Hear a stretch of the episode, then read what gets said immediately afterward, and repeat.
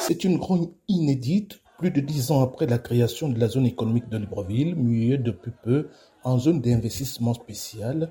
Des milliers d'ouvriers engagés par des sociétés chinoises et indiennes ont décidé de briser le silence pour réclamer des meilleures conditions de travail. La seule chose qu'on veut ici en tant que jeunes Gabonais, on veut que ce site appartienne à l'État.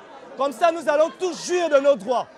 Yann Farel Nzamba l'un des grévistes, témoigne. Ici dans Ola, les gens travaillent de 7h à 19h pour 5 000 francs. Beaucoup d'usines ne prennent pas avec contrat.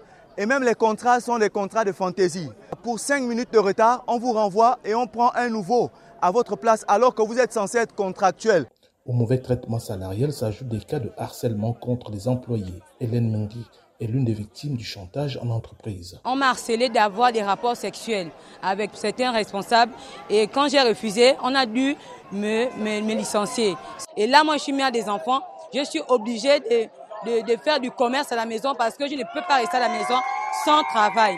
Parmi toute cette foule qui crie à l'injustice et dénonce la précarité de l'emploi à Olam, une voix se fait entendre.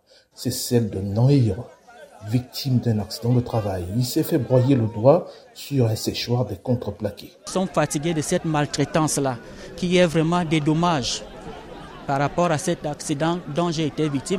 Un cas de plus sur une longue liste des victimes d'accidents de travail. Et comme toujours, la prise en charge des employeurs se limite aux premiers soins. Autant de situations évoquées au cours d'une réunion d'urgence regroupant les autorités administratives de la zone économique, les délégués du personnel et la direction générale du travail.